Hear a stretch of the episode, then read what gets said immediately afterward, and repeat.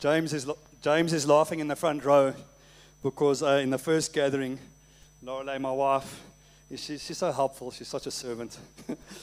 this leg was this side, and she was worried I was going to trip over it and not be able to preach.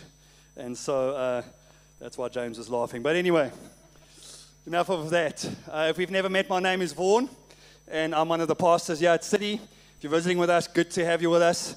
Welcome to all the Impact uh, Africa guys. Welcome to everybody joining us online. Uh, so good to, to have you with us. Can I just say we have had the most incredible two weeks in church. As we've gathered together, as we've praised Jesus, encouraged each other, prayed for each other, um, heard from God's word, He has been doing something really significant in our hearts uh, for this year. And so uh, we, as Simon said, are, we are in the book of Acts and we're going to be looking at this book of Acts over the course of this year. And we're in a series that we've simply just called Revival.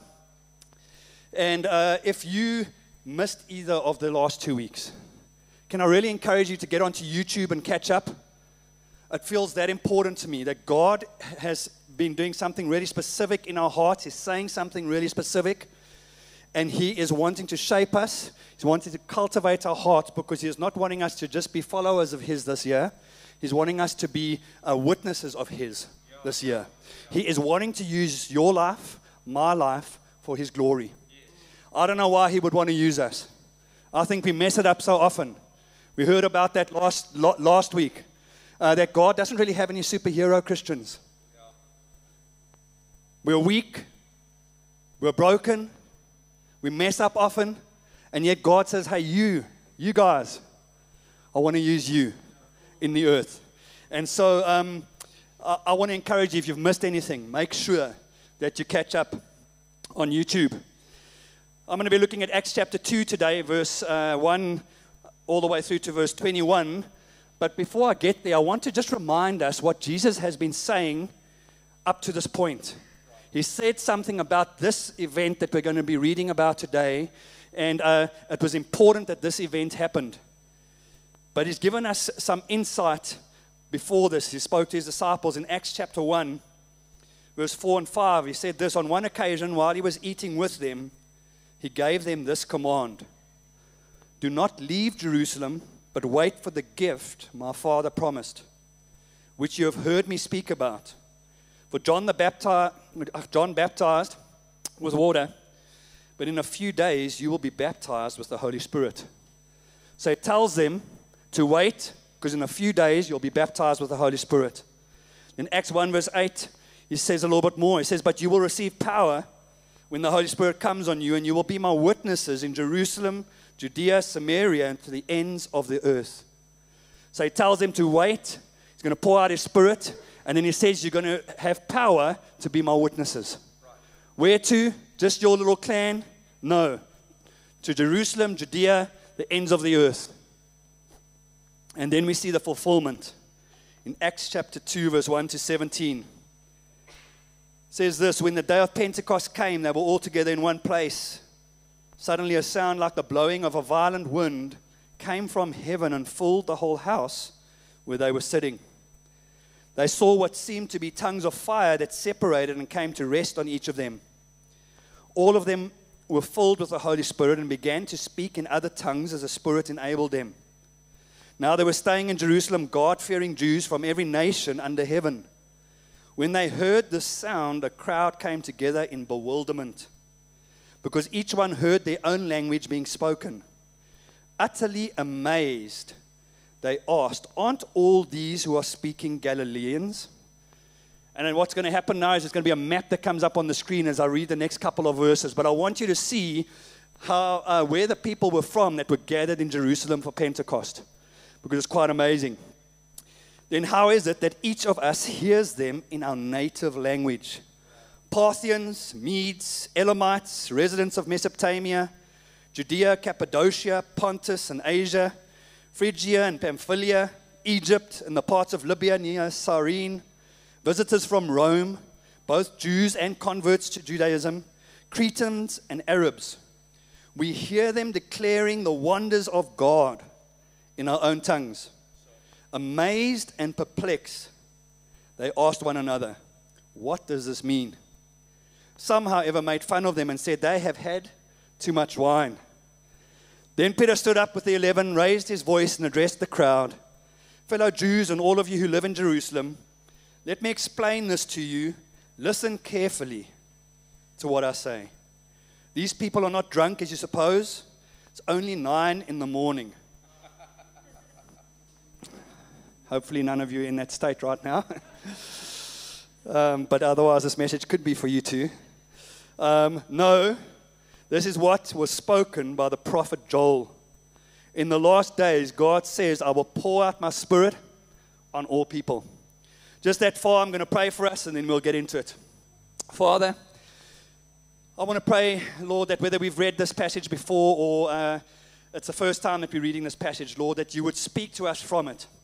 Lord, that you would uh, take our hearts and shape our hearts by it. Lord, I want to pray today that everything that you're wanting to say to us and do in us, uh, you would accomplish. Lord, we come before you and we say, Yeah, we are. Use us. We ask for that in Jesus' name. Amen. You know, at the beginning of the year, we have lots of desires, you know. Um, things like New Year's resolutions, things we want God to do. Some of them very good things, not bad things in and of themselves. Uh, but I want to ask you uh, when you think about the desires and you're saying, God, what is it? Uh, why don't you do this for me? Why don't you do that for me? Is there a question in your prayer and you're asking God, God, what would you have me do for you? Because that's really critical. That's really critical that we're not just seeing God as somebody who's going to do stuff for us, but He is saying through this passage today, and we'll see as we go through it, that He's wanting us to do something for Him. He's wanting to use our lives. We play a very small part, but we play an important part, and it's just how God has set things up. And so we see in this passage that the Holy Spirit is poured out at Pentecost, and it's not just another day in the life of the Jesus story. This was a moment that Jesus had spoken about when he was uh, still with his disciples. He had said to them, It's better that I go, because if I go, then I will send my spirit. And the things that I did, you would do greater things than, than that. And so the Spirit is poured out, and there are three things that I believe we need to take hold of today and that God wants us to see. First is that uh, the, the Spirit is promised, Spirit is necessary, and that the Spirit is for every single believer.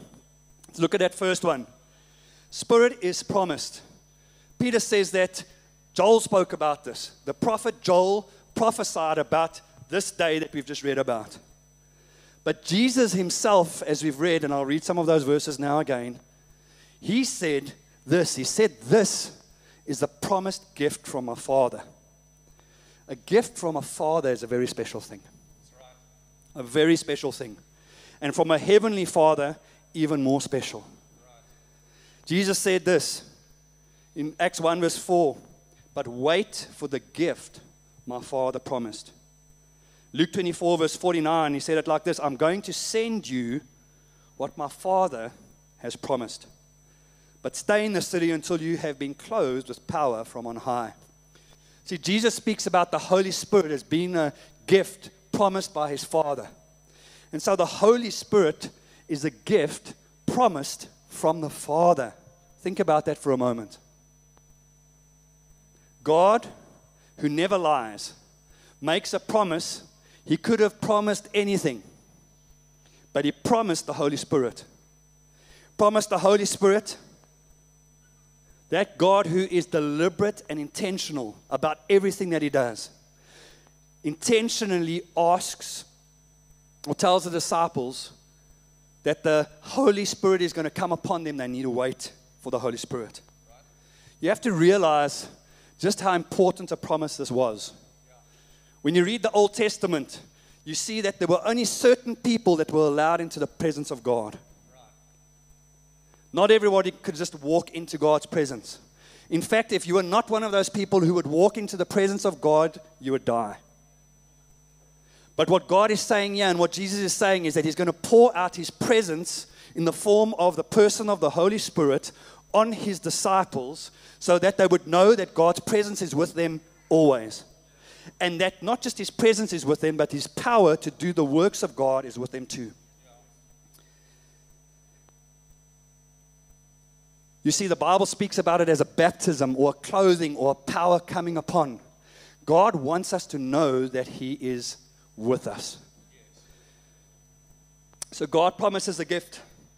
And when I read that, it made me think about uh, a gift that my dad promised me. Um, I was heading towards my 21st birthday. It was the January of that year. My dad came to me. He said, I want to buy you a gift.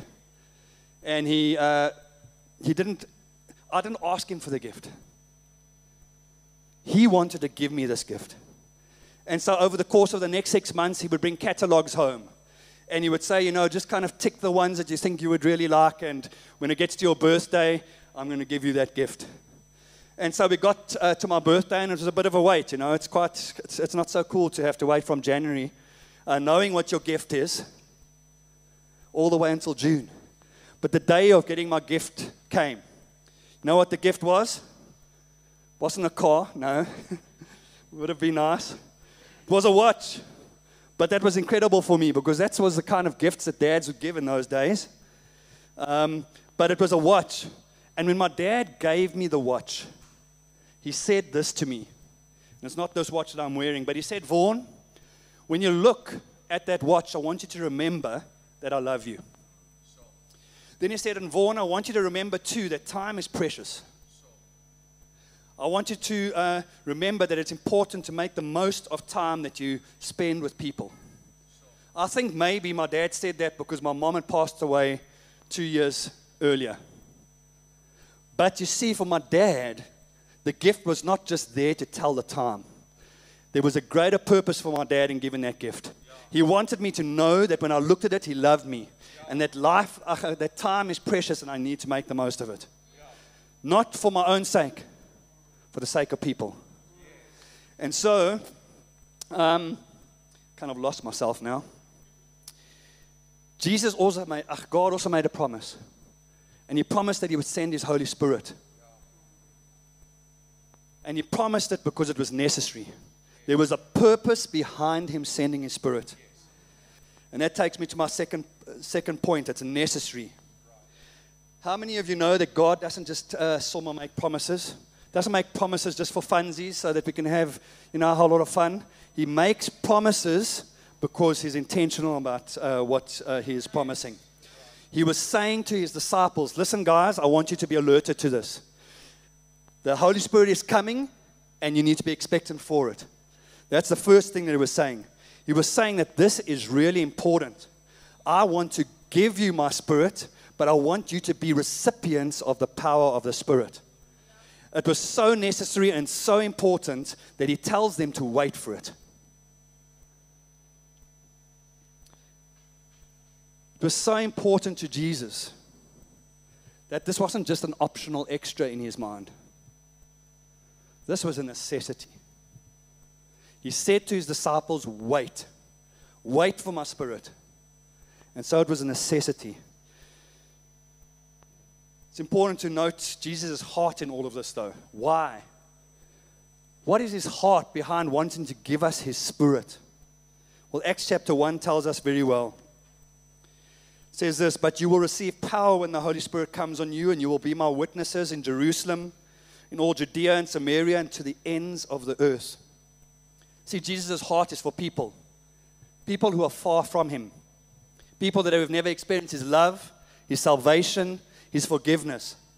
Jesus' heart is for people like you and me, people like us who were far from him, and he knew that he would send others into the earth to cross our paths so that we could hear the message of Jesus and be saved. Jesus' heart is for people just like you and me, people who were far from, from Jesus at one point in time. Jesus says, wait because it's important. He's wanting his disciples to recognize that they're not just called to be followers, they're called to be witnesses. It's both and. We follow, and as we go, we tell Jesus, other people about who Jesus is. So we're followers and we're witnesses. Why? Because we've received a great mercy, a great love, a great salvation, a great Savior, a great friend, the King of Kings, the Lord of Lords, the ruler of the whole universe. He, we have received him. And he wants us to bring that hope, that uh, love, that forgiveness, that mercy that Jesus has shown us to those around us. Every day, if, if, if we can, but he wants us to be, our eyes to be open to the fact that he's um, put us in people's lives so that other people can also come to know Jesus. This great, great mercy. These guys became carriers of the hope of Jesus to Jerusalem, Judea, Samaria, the ends of the earth. But for that, they needed the Holy Spirit. We need the Holy Spirit too. Throughout the Old Testament, you see, you see that um, God would come upon people for specific tasks. And so uh, the Spirit of God would come on them, and you would find uh, David being anointed to be king. Bezalel was an artist, he was uh, anointed to, for artistic work. Gideon for a leader, to be a leader. Samson for strength. Um, the Spirit of God would come upon people for a specific task. That was the Old Testament. When you get to the New Testament, the greatest uh, person to look at in terms of the Spirit coming upon them is Jesus himself. Jesus himself. He's baptized by John. And as he is baptized, the Holy Spirit, the Bible says the Holy Spirit came on him like a dove. And a couple of chapters after that, you uh, read him reading from the scroll in Isaiah. Ach, yeah, in Isaiah. And he reads this, and it's found in Luke chapter 4, verse 18. But if you had a look at it in Isaiah, you'd find in Isaiah 61. It says, The Spirit of the Lord is on me because he has anointed me to proclaim good news to the poor. He has sent me to proclaim freedom for the captives, recovery of sight for the blind, to set the oppressed free, to proclaim the year of the Lord's favor. And then he rolled up the scroll, gave it back to the attendant, and sat down. The eyes of everyone in the synagogue were fastened on him. He began by saying to them, Today, this scripture is fulfilled in your hearing. Jesus needed the Spirit of God upon him to be able to proclaim freedom to the captives, good news to the poor. David needed the Spirit of God upon, upon him to be the king that God wanted him to be. And we need the Spirit of God upon us because He's called us to be witnesses. And that's really exciting. Can be a little bit daunting. I won't lie. Can be a bit daunting. But when God sends us to others in our lives, and we see those people coming to know Jesus, it's the most amazing thing. You want to experience a joy like you've never felt joy before, is when you see somebody that you love surrendering their life to Jesus just because you took the time to share Jesus with them in whatever circumstance they found themselves in. So the Spirit wasn't just promised, but the Spirit was necessary. Next point the Spirit is for every single believer. No longer was it just for a David or just for a Gideon. No, it's for every uh, believer in Jesus. Acts 2, verse 4 says it like this All of them were filled with the Holy Spirit and began to speak in other tongues as the Spirit enabled them. Hope you noticed the word all. All were filled. Peter takes the same line of thought and he says, Listen, guys, this is what the prophet Joel spoke about. And then he explains it from verse 17 in Acts chapter 2. In the last days, God says, I will pour out my spirit on all people. Your sons and daughters will prophesy. Your young men will see visions. Your old men will dream dreams. Even on my servants, both men and women, I will pour out my spirit in those days, and they will prophesy. God will pour out his spirit on all people, all believers men, women, young, old, servants, everyone who has put their faith in Jesus, a follower of Him, the Spirit is for you and for me. I want you to notice some words in that passage that I just read now, too. It says, in the last days. It doesn't say on the last day, it doesn't say for a period of the last days. It says, in the last days, I will pour out my Spirit on all people. What does that last days mean? It's the days between the day that Jesus ascended into heaven and the day that he will return. Know what that means? That's these days. It's these days that God wants to pour out His Spirit on you and on me because He's wanting us to be mouthpieces for Him in the world that we live in. He's wanting to give us the boldness that we require. But the, you know what the real thing is? We can't change people's hearts. We can do nothing to save them except uh, share the good news of Jesus. But as we share that good news, the Holy Spirit begins to make Jesus real in their hearts so that they can respond. He begins to awaken uh, this heart that is so dead, awaken it to the goodness of Jesus. And so we need the Spirit of God in order to be witnesses. And just in case, just in case we thought, no, you know, we're going we're gonna get involved with some other things over here, God didn't want us to be distracted in this passage in, in Joel. Right at the end, he links it very specifically again, these last days, and this pouring out of his Spirit, to this verse. And everyone who calls on the name of the Lord will be saved. Can you see again that it's for witness? It's so that people can be saved. God's heart is beating for people who need to be saved. You might be far from God today. God is saying, even through this verse, if you call on His name, you will be saved. Even as He's speaking to us as believers to say, Go, He's speaking to you to say that He loves you so much that He would call His people to this very task to bring the good news to you. So he pours it out on all flesh. I think he uh, says, I'll pour it out on all flesh because he's wanting all believers to be witnesses for him. If I look at the Old Testament, artist for God's artistic work, I believe he wants us to be witnesses for him. In our own way, in an uncomplicated way. It's as we run into people every single day, we see what their needs is. Maybe we pray for them. We tell them how Jesus helped us through that. Would you uh, uh, like to know a little bit more about who this Jesus is? Yeah, I'd love to. And so it goes. It's not weird. It's not standing up at work uh, at, at, at lunchtime and beginning to just preach. It's sharing Jesus with the ones and twos that you engage with every single day. The, might ha- the other might happen for some of us. If it does, all good. Um, so God wants to use every single one of us. Can I say this? You would have noticed that I haven't actually spoken about the events that we read about in Acts. I haven't spoken about the specifics or the how to's. And I've done that deliberately because I felt God is saying sometimes we can get so caught up over here, talking about is it tongues, isn't, isn't it tongues? Is it for today, isn't it for today? Am I holy enough to receive this? Am I not holy enough to receive this? And God is saying, You're missing it. You're missing it. Those things aren't unimportant, but can you guys just uh, see that it's about being a voice piece and a mouthpiece for me? About being a witness. And so that's why I haven't touched on all of those practicalities, but there are some things that I want to just quickly say uh, that I noticed in the text. Let me just say this too. We will speak about some of those practicalities in coming, month, in, in coming weeks. We will speak more detail into the, the sermon that Peter preached. We'll talk about tongues. We'll talk about prophecy. Um, you'll get more of an understanding from that. We will run an initiative called Get Filled, which would be great for you to come to if you have more questions. Um, but like I say, I feel like God wants us to get his heart this morning. He wants us to get his heart so that we don't miss that as we're trying to understand all of this.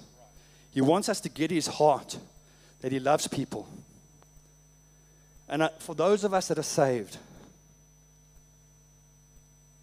He loved us to make a plan for us. He sent His Son, first of all, and then He sent different people into our life. And for every single one of us, that is different.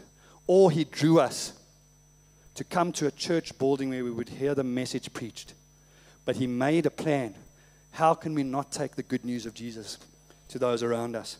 Some things that I just noticed from the text. First one, tongues of fire appear on their head.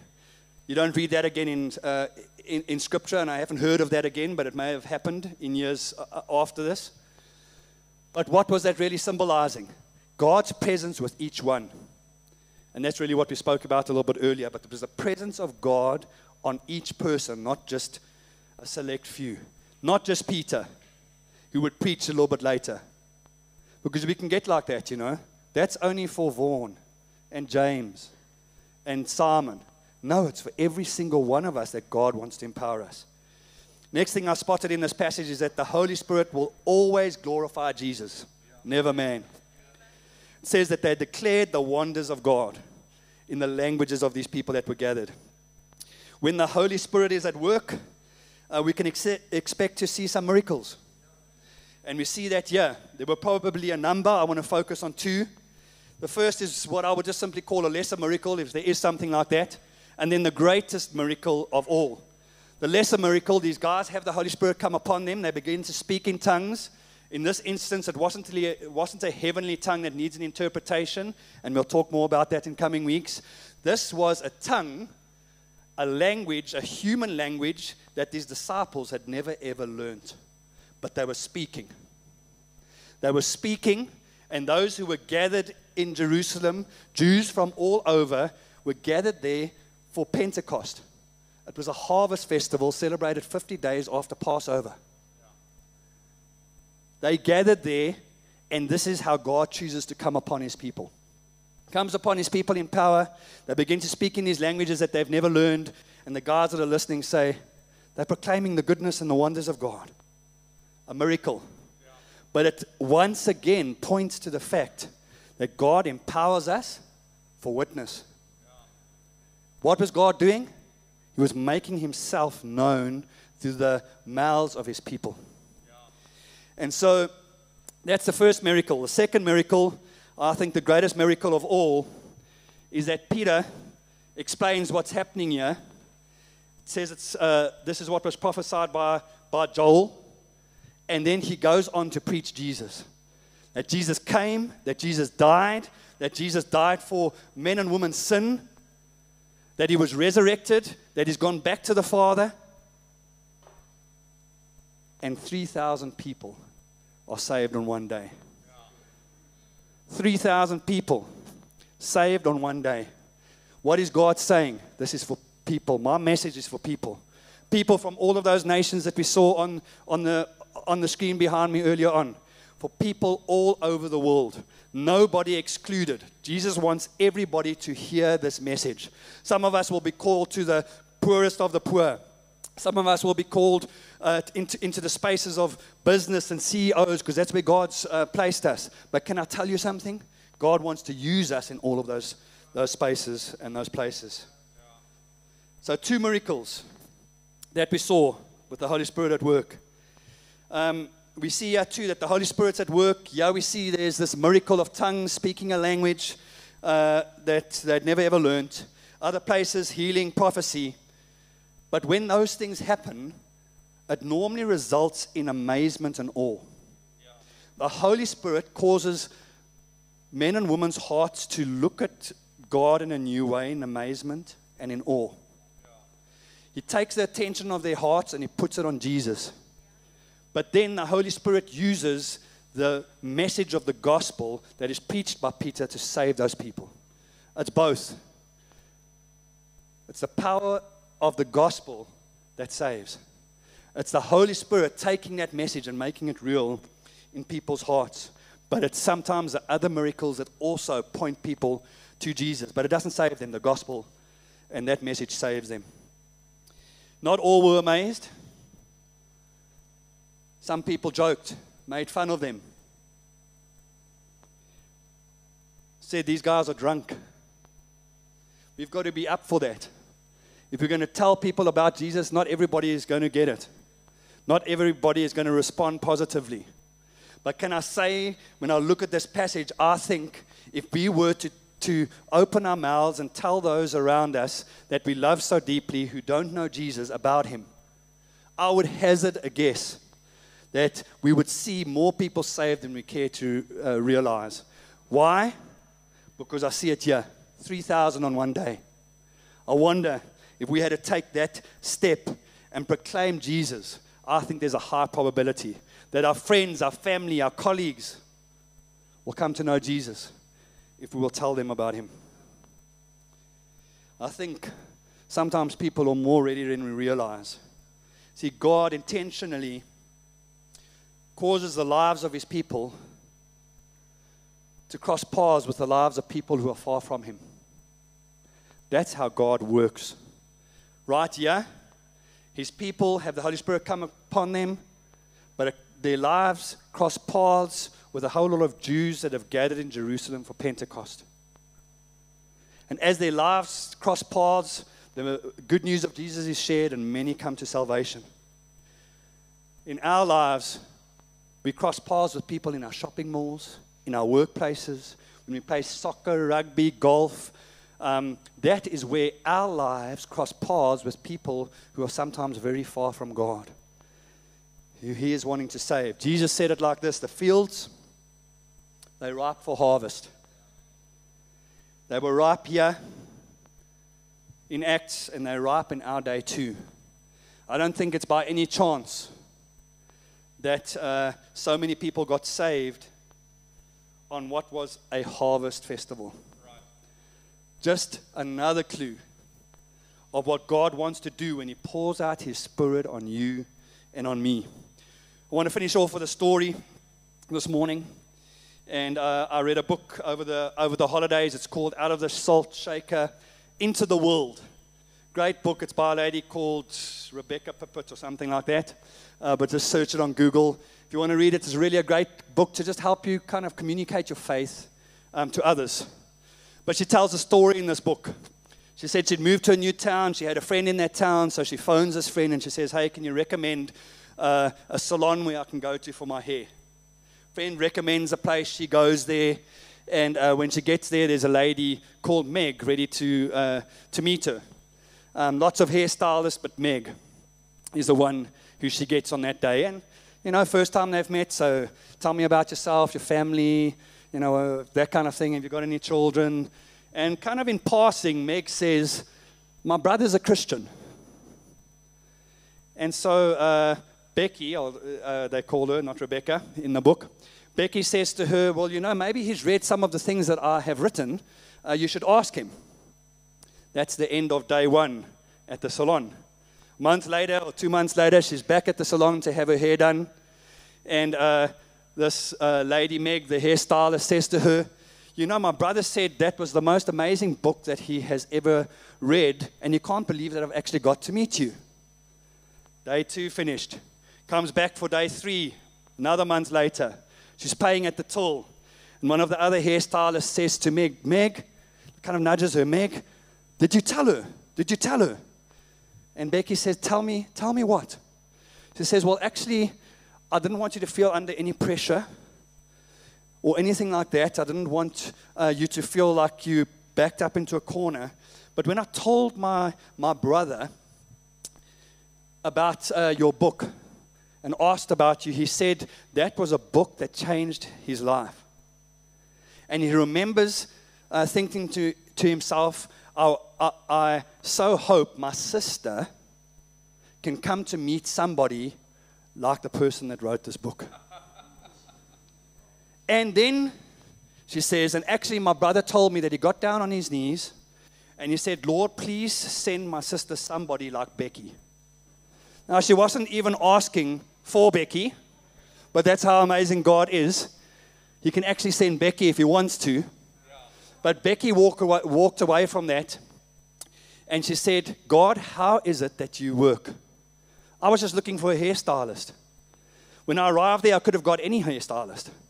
Why did she talk to me about her brother and he's read a book that I've written? God, you're working behind the scene. Why? Because the fields are ripe unto harvest. I want to say to you today the fields are ripe unto harvest in the people in your life.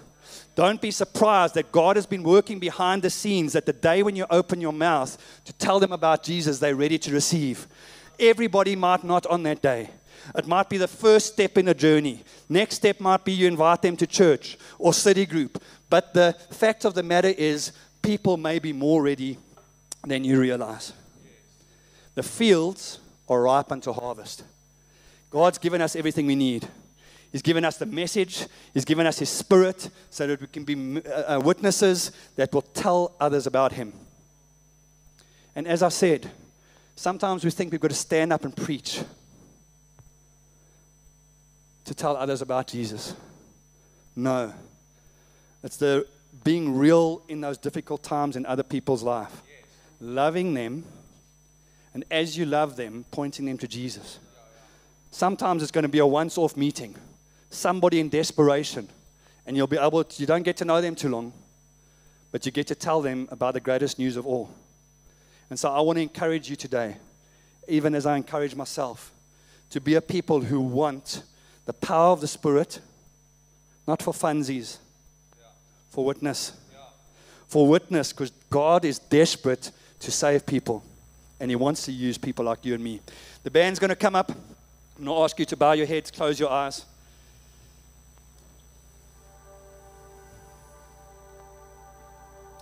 God's been speaking this morning. Even as we sung, sung those songs today, He is the name above every other name. There's no name like Him. His lightness stepped into our darkness. We've received great love, mercy, forgiveness. Jesus wants us to bring that great love, mercy, and forgiveness to those around us. We can't do it in our own strength. We need the power of the Spirit. So, my request to you today and my encouragement to you today is to ask Jesus for the power of the Spirit. He is the baptizer in the Holy Spirit, the Bible says. Ask Him for the power of the Spirit upon your life, and then trust Him when you open your mouth to tell others about Jesus. See what He doesn't do. Don't have to have your formula all right. There is no formula. You need to love Jesus, pass on the message. That's the first group of people. Second group of people is people that uh, you are far from God. Never put your faith in Him. Jesus has been saying throughout this message,